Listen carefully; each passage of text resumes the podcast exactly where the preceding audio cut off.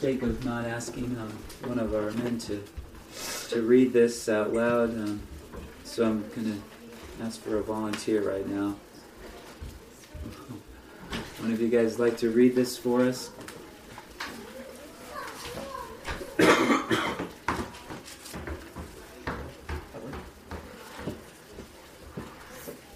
Randy, you want to read it for us?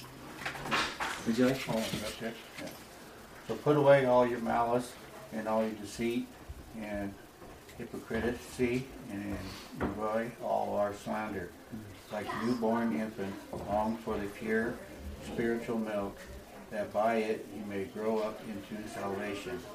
If indeed you have tasted that the Lord is good, as you come to him, a living stone rejected by man, put in the sight of God's chosen and precious. You yourself will, you yourself like living stones are being built up as a spiritual house to be a holy priesthood to other spiritual sacrifices and accepting, acceptable to God mm-hmm. through Jesus Christ. For it, for it stand, stands in Scripture. Mm-hmm. Behold, I am laying in Zion a stone, a cornerstone, chosen and precious, and whoever believes in it will not be put to shame. So their honor is for you who believe, but for those who do not believe, the stone that the builders reject has become the cornerstone, and a stone of stumbling and a rock of offense. They stumble because they disobey the word, as they were destined to do. But you are a chosen race, a royal priesthood, a holy nation, a people for his own fresh possession, that you may proclaim the excellency of him who called you out of the darkness into his marvelous light. Once you were not a people, but now you are God's people. Once you have had have not received the mercy, but now you have received mercy. Let's pray together. Heavenly Father, ah, Lord, you are great. And sing that song, uh, it uh, it touches my heart, God, to think about your greatness and how awesome you are. And God, we know you are here. We know you are among us with your people. And at this time, God, I, I pray that this, this passage from your word will speak to us this morning. God, that we will come away with a fresh vision of, of your greatness and of what you have called us to, God. Lord, we just come before you and ask that you'll just change us and you'll just move, that you'll do the, the work that only you can do, that you'll transform us by your word, God.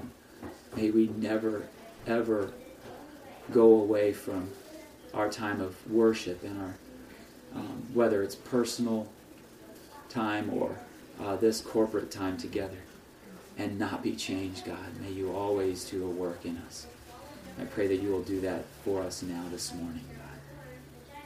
And I pray this in the name of Jesus. Amen. Uh, God is good. Um, let me pull my notes out here and see where I'm at. Um, we uh, we have trimmed a couple of things on the front end of the of the uh, service today. I wanted to get started a little bit a little bit early with um, um, with the message, and so I'm going to turn my clock on here so that I make sure that I I don't take advantage of the time and go for 50 minutes. Um, there's so much great stuff in this uh, in this passage today. Familiar stuff, I think, right? Stuff we've heard before. Um, in fact, we used to sing a song about being a chosen generation and a royal priesthood, and uh, there used to be a song like that. I remember singing that um, in my younger years um, as a kid. It was actually actually it was a, a, more of a, a popular or contemporary song, but it's not as contemporary anymore. But um, as we go into this passage um, today, um, I think it'd be good for us to reflect on where we've been in First Peter. And so, um, like I did a couple weeks ago, what are some things that that Peter has been trying to tell his readers up to this point? Re- remember back, we kind of glance back through the first chapter there. What are some of the themes that Peter's been working with? And what are some of the things that he wants us to remember as we move into this next passage? We're elect. We're elect, okay? Yes, elect. We're chosen. Chosen by him. What else? To bless God because of all that He's done, Okay, all that He's doing. absolutely. Blessed be the God and Father of our Lord Jesus Christ, for he has caused us to be born again, right? Well, and then I just gave you another one right there. I mean, blessed for all that he's done, but specifically, Peter has in mind the fact that he has caused us to be born again. That's how he made. That's how we became his chosen people. That's how we became elect exiles because he caused us to be born again. Right? And uh, and then a, a couple weeks ago, we we went through this other uh, uh, passage, right? um, verses 13 through 25 of First Peter. What was he trying to trying to help us to understand about who we are and how we were to be as a community on mission? Remember some of those things? Remember, we're changed and go back to your former life. Yes, yes, exactly. We're changed. Don't go back to the former way of life. And instead, in fact, he, he gives us he he re- remembers the old scripture, right? The Old Testament scripture, the command that was in Leviticus. I just read that recently in my in my Bible readings and my private uh, worship time. He said we're to be holy because God is holy, right? That's God's word. You shall be holy, for I am holy. So there's this call to holiness. Holiness is the new way of life, right? As opposed to the old way of life. And uh, and then he called his readers to do what? Another thing, to be holy, but also something that we do in relation to one another. Self-control, Self control? obedient. Yes, yes, absolutely. Self control, obedience, And th- and then right, and then he gets to in verse twenty-two. He gets to love one another earnestly. Yeah, yeah, and that's what. It, well, and that's what obedience is all about. Um, that's how we. That's how we be. That's how we. Does it become obedient, or that's how we obey? I guess it is. We love one another, right? And that uh, that all leads up to verse one of this new chapter he says, So put away all malice. And that word so is actually um, another way of putting that is therefore. He gives us a therefore. So, based on what I've just been telling you, put away all malice and all deceit and hypocrisy, envy, and slander, right?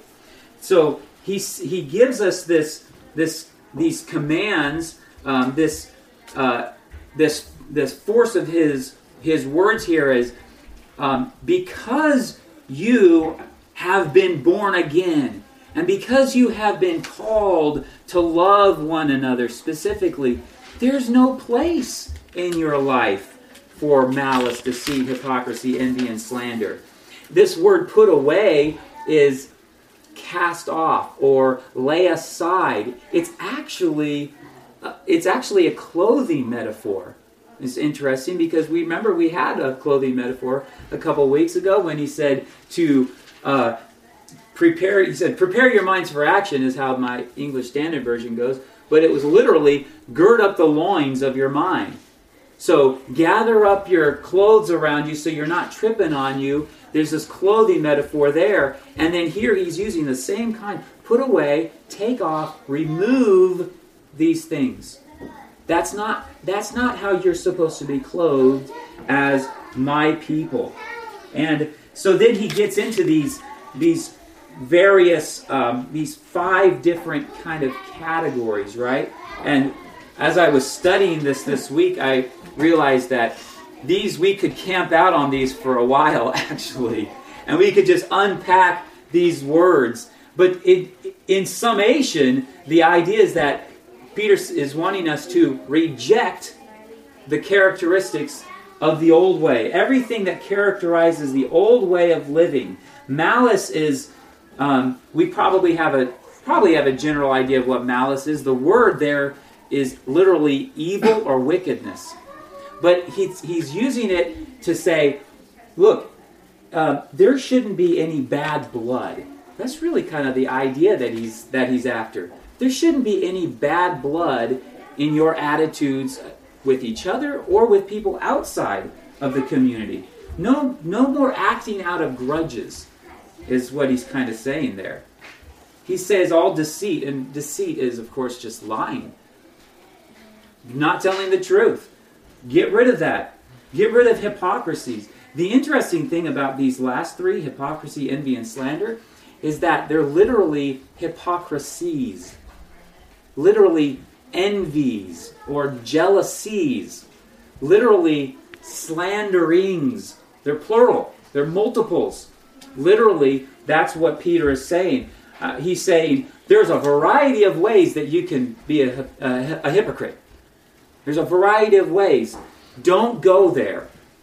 In fact, he's, he, he has hypocrisy there, and that's in direct contrast to what he said earlier when he said to uh, love one, one another earnestly or to have sincere brotherly love for one another it is really easy to go, well, I kind of love this person outwardly and in certain select ways, and then to inwardly have hypocrisy, or in another context have hypocrisy. And so that's why that's why Peter says, look, put away that stuff. That's the old way. Now you're a new family. Now you are you are God's people. You have one Father, and every one of you are brother and sister in Christ. So there's a new way for you to act. So get rid of that stuff. Get rid of the jealousies. We're not doing anything. The, our motivation to do anything in our Christian life is not based on, well, so and so is getting that. So maybe I should. Or, well, they have this, so maybe I should act a certain way. It's easy to do because that's the sin nature that we're battling day after day after day. I'm going to get into that in a second. Um, and then slanders. Once again, uh, slanderings, multiple ways of slandering. It's the natural impulse.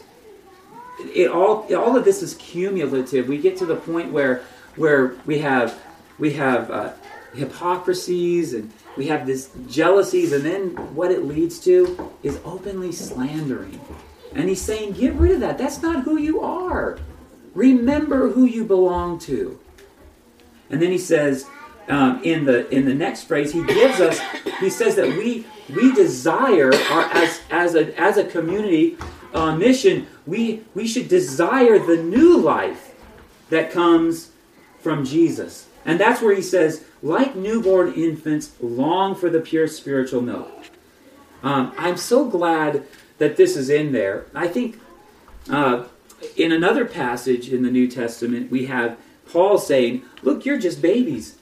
You're just on milk. And what you need is to graduate up to solid food. So Paul it, uses this kind of illustration of milk in a very, very different way than Peter does. Peter's not saying, stay where you are, stay babies, um, you know, keep eating regurgitated or processed food so because that's the only thing you can handle you know and and really um, when when i'm preaching every sunday that's what you're getting you're getting what has been regurgitated what i have processed throughout the week and now it's okay i don't mean to get graphic here but but the idea but but but but the idea that that you know Paul is saying to these other the other church that look you need to get into the word yourself. You need to get into it. You need to dig in. Don't don't ask your mama to cut up your meat all the time. Um, I'll, sh- I'll just share this real quick story.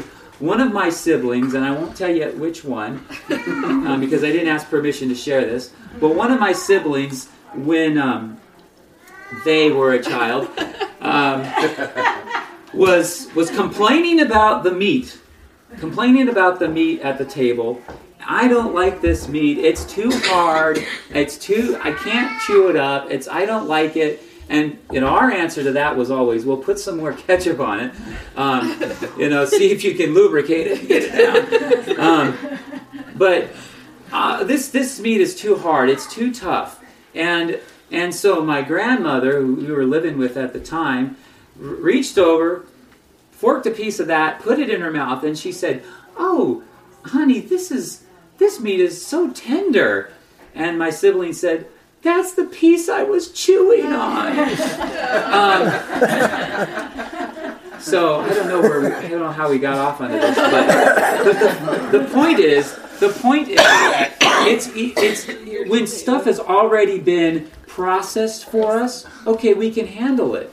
We can handle that.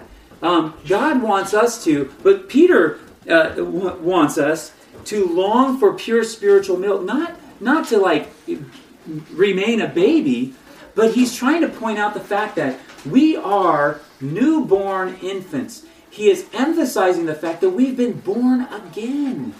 We have been born into a new family. So he's just carrying through that idea of, well, what does an infant desire more than anything? Sustenance. It wants to be fed. It's crying for milk. It wants mommy to, to feed him or her. That's how we should be. We should have that kind of a desire for the things of God. We should have that kind of a desire for the Word of God. We should have that kind of a desire for Jesus. We want Jesus. We want the pure spiritual milk. Pure, another way of putting that is unadulterated.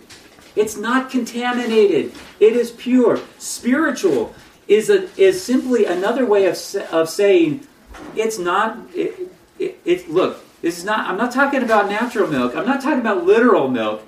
I'm talking about something that comes uh, from Jesus, something that comes from a spiritual source. And he says that by it you may grow up into salvation.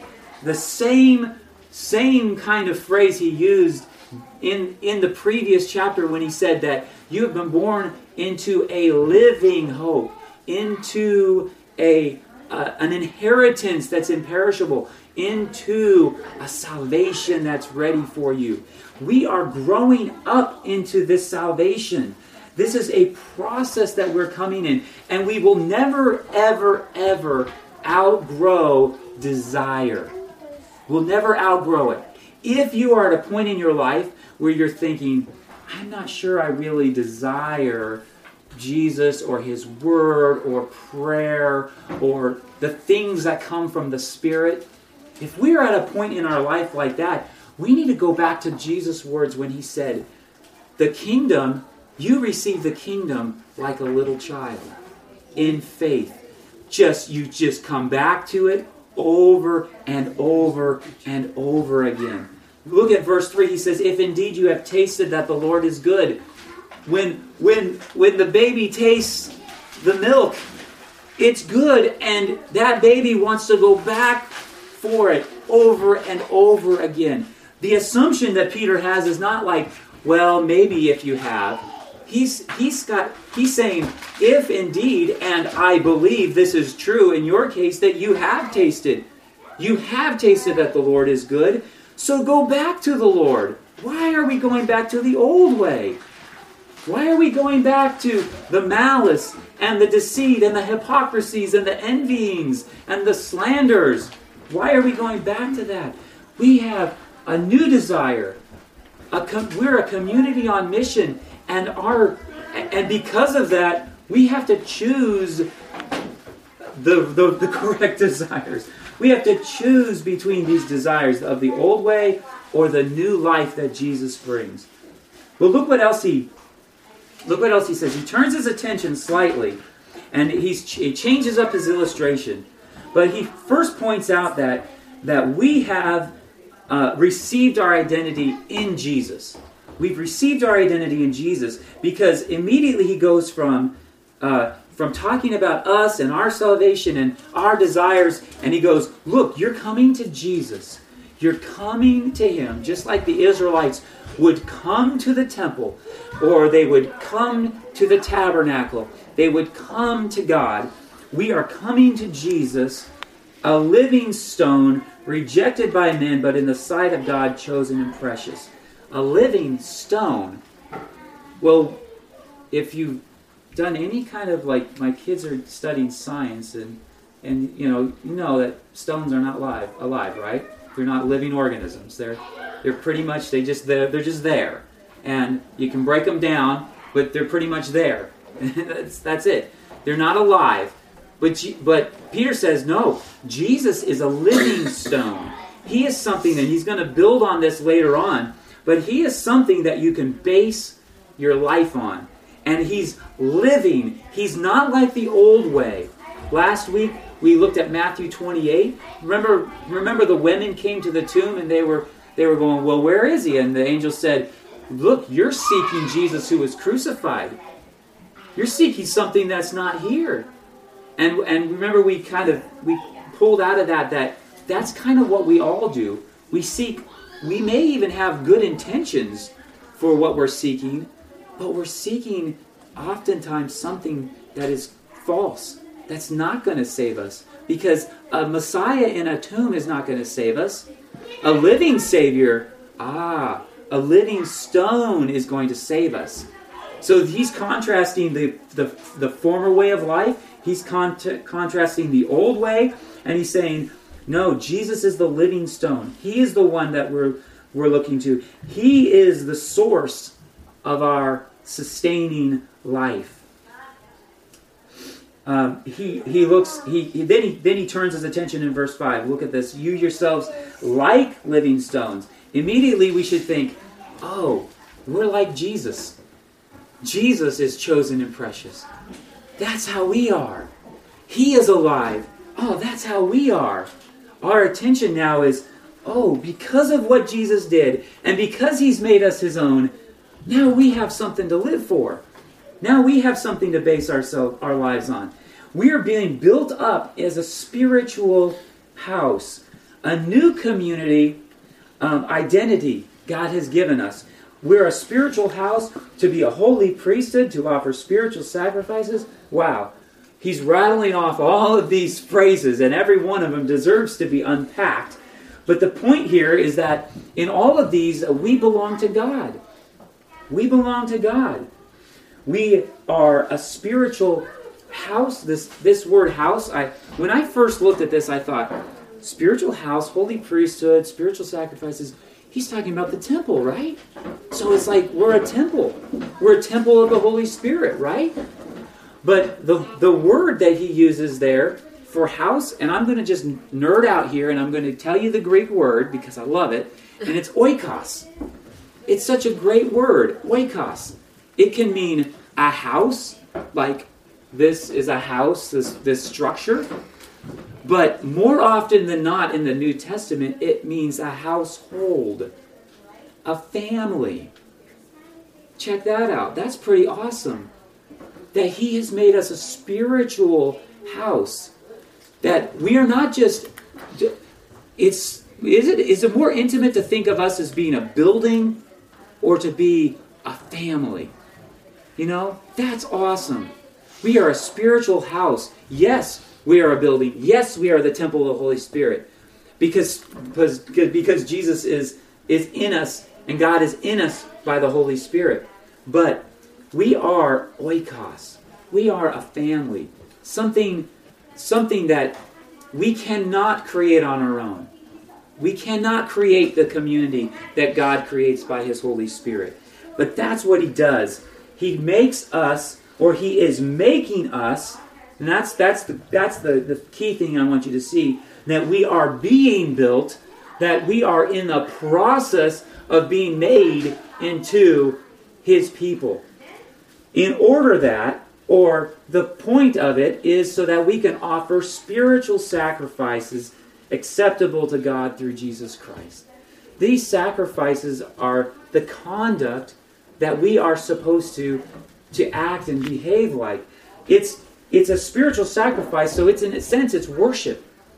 God, He's saying, you're supposed to be worshiping. These spiritual sacrifices, sacrifices in the Old Testament were an act of worship, and it hasn't changed. Paul said, "So offer your bodies as living sacrifices, holy and acceptable to God." And Peter's saying something very similar to offer spiritual sacri- sacrifices acceptable to God. He wants our conduct to be consistent with who He is. And so then we offer that conduct to God as an act of worship. Um, the last bit here is he's, he quotes these several scriptures. Um, he's quoting from Isaiah, several passages in Isaiah. He's quoting from a passage in the Psalms. And he's, he's, uh, he is reinforcing this idea that Jesus is the stone. He's the precious stone. He's the living stone. He's the cornerstone upon which we are built. And look what he says. The honor the honor in verse 7 is for you who believe. But for those who do not believe, it's a stumbling stone. How many times have we spoken with people who don't believe, who don't think the same way, and they're like, "I just can't, I can't, um, I can't believe that. I, I can't believe um, there's too many things that God. If God was like this, why would He do that? If Jesus was like this, then why are these things happening?" And they come to Jesus and go, "Man, it's a stumbling. It's a stumbling stone." It's something that is making them, it's something that is offensive, as he says in verse 8, a rock of offense. But they stumble because they disobey the word as they were destined to do. Let me, let me back up to verse 6 and just point this one out. The contrast here in this whole section is between those who don't believe and those who do believe. And what does he say about those who believe? Whoever believes in him will not be put to shame. That's awesome. That's awesome. There are things about our lives, right, that are shameful. Just straight up. There are things that we have done, there are attitudes that we have had, and if if all the world were to see all of that stuff, we would be ashamed.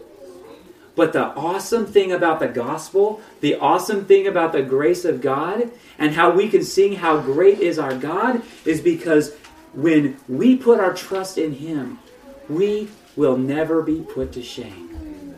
Right? We will be vindicated for our faithfulness. That's all it is. We just put our faith in Jesus and trust Him for what He has done. And then God looks at, at us and says, When I look at you, my child, I see Jesus, who was righteous on your account. There's nothing for you to be ashamed of anymore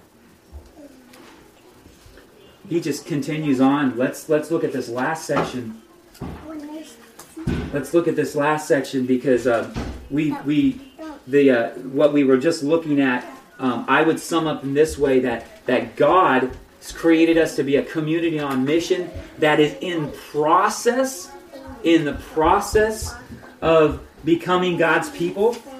And so we're still being worked on, we're still learning, we're still growing. But here in verse 9, he changes his, t- his, his tense a little bit and he says, But you are. You are. Right now, you are God's people. And he gives these, these, these statements of honor. These are really um, this chosen race, a chosen generation, a royal priesthood, a holy nation, a people for his own possession. These are statements of honor that, that God, in His grace and in His mercy, is giving to us. Why would He give that to us? It's not because of anything that we have done, it's because of what He, he praises God for in verse in, in chapter 1 when He says that you were ransomed with the precious blood of Christ, like, the, like that of a lamb without blemish or spot. We are his chosen people. We are a chosen race, a royal priesthood, a holy nation, a people for a possession because of what Jesus has done. And only because of that. But he says, You are that. And so these titles here are God saying, This is who you are in the world so that you can represent me. So you can reflect me and my goodness and my greatness to the rest of the world. That's what it's all about. He, uh, he also says, um, go, go uh, follow, the, follow the line a little bit. Um, people for his own possession. And then in verse 9, that you may proclaim. That, the word that, is important because it once again gives us a, a mission. It gives us a reason for why he did what he did, for why he's calling us what he's calling us. What is our mission in that in that phrase? To proclaim God's excellencies, to proclaim his virtues. This is an interesting thing too. This proclaim is is related to speaking the gospel. It's literally like expressing or proclaiming the good news. We're good news bearers. What comes out of our mouths should be the good news of the gospel. That's why he made us who he made us. So that we can proclaim this. The excellencies, and other, other translations say virtues. Um, these are the praiseworthy deeds of God. These are the things that He has done. When was the last time you were so caught up in what God had done that you had to share that story? When was the last time that you were confronted with the empty tomb and with the with the truth that he is not here, he is risen? And you heard the command, now come and see, go and tell. That that message, that that good news had, had affected you so greatly that you had no choice but to share it. You had no choice but to express it. Once you were not a people, verse 10, but now you are God's people. Once you had not received mercy, but now you have received mercy. We are God's people precisely because of his mercy on us. These the that verse there verse 10 is is a is kind of Peter's way of restating the story of Hosea in the Old Testament. Hosea was one of God's prophets. And God said to Hosea, Hosea, go marry an unfaithful woman. Go marry an adulterous woman. No, really what he's saying, go marry a prostitute. That's what he's saying. Go marry this unfaithful woman and have children by her. And he had two children. And the first children in Hebrew was literally called, well, I won't, not the Hebrew word, but the first child was called Not My People. That's what you're going to name your child. Not My People. Oh, that's really good. It's, uh, you know, what is that in in our day, day and age? What would that be? It's something that I shouldn't say out loud in polite company. That's what it is. That's what he was saying. Name your child that. Okay? Then he said, then he had another child, and God said, Name that child no mercy, because I'm not going to show any mercy on Israel. Israel's no longer my people because they're unfaithful to me. Israel no longer has mercy because they've been unfaithful to me. That was the story of Hosea. And what happened? God said, I am going to come to you and I'm going to woo you and I'm going to bring you back to myself because I love you. You have been unfaithful to me, but I still love you. And you're going to be my people again. And I'm going to show you mercy. This is this is a pinnacle of Peter's letter. Once you were not a people, but now you are God's people. You could never have become a people of any kind, of any shape. Forget trying to be an oikos. Forget trying to be a community.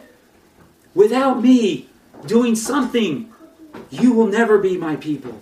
You will never be at community. You had, once you had not received mercy, but in Christ we have received mercy. We have received everything. Why? So that we could proclaim the excellencies of Him who called us out of darkness. He called us out of the old way. He called us out of the malice. He called us out of the deceit. He called us out of the hypocrisies. He called us out of the envying. He called us out of the slanders into His marvelous light. So that we would grow in Him. So that our desires would be transformed into His desires. So that we would desire the pure spiritual milk. So that we would desire the sustenance that only comes from life in Christ. That's what He offers us. You may be a believer today. I trust. I, I've, I've talked to every single one of you, and I, I believe that I think the majority, if not all of us here today, have some kind of saving knowledge of Jesus. But where are we at? Are we trusting in Him? Are we desiring Him day after day? And how can we possibly do that? My wife is really good because she starts quizzing me the su- Sunday morning and she says, So, what's your message about? Oh, and then how do we do that? Well, then what about this? And then she starts quizzing me. How do we desire that? What's that? I said, You're welcome. Oh, thank you. Thank you, honey. I'm in all of them. How do we desire that? We desire it by going back to Jesus, whom we've tasted. We go back to Jesus, whom we've tasted. And if we have never tasted Jesus, then we go, What is going on? Here's a people who have tasted Jesus, and they're not perfect. They're still struggling. In fact, some of the things they do really bother the heck out of me. But yet, they call on the name of Jesus because that is all they can do. That's the only place they're going to find mercy and grace. I want to taste that too. We go back to Jesus over and over and over again. When, when Jesus said, if you're going to follow me, you've got to deny yourself daily and pick up your cross and follow me, that's, that's what it's all about. Every day, we recognize the old way that's in us and we repent and we say, Jesus, help my unbelief. Because there's something in my heart that is keeping me from your ways. There's something in my something in my life that's competing with my desires. I want to know you. I want to be in process of being your people. I want to live right now as your people. I want to offer the conduct that is worthy of you. I want to proclaim your excellencies. That's what he's asking us, and that's what he's inviting us into.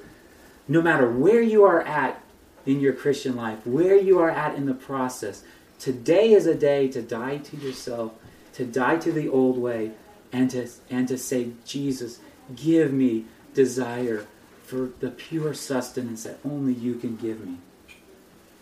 So we're going to pray. We're going to sing. Um, and uh, we are going to, uh, in fact, um, uh, I mentioned at the beginning that we're going to we're going to converse with our our brothers and sisters at Terrace Heights Baptist Church this morning in in a moment via Skype, and we're going to talk to them. But be, but before we do that, uh, let's just pray. Let's um, let's ask God to do what and complete the work that He's doing in our hearts right now. Um, I believe God is speaking to us, and I believe that nothing, no other things that are going on um, in our lives right now um, are as important as what God's trying to say to us right now through His Word. Let's pray.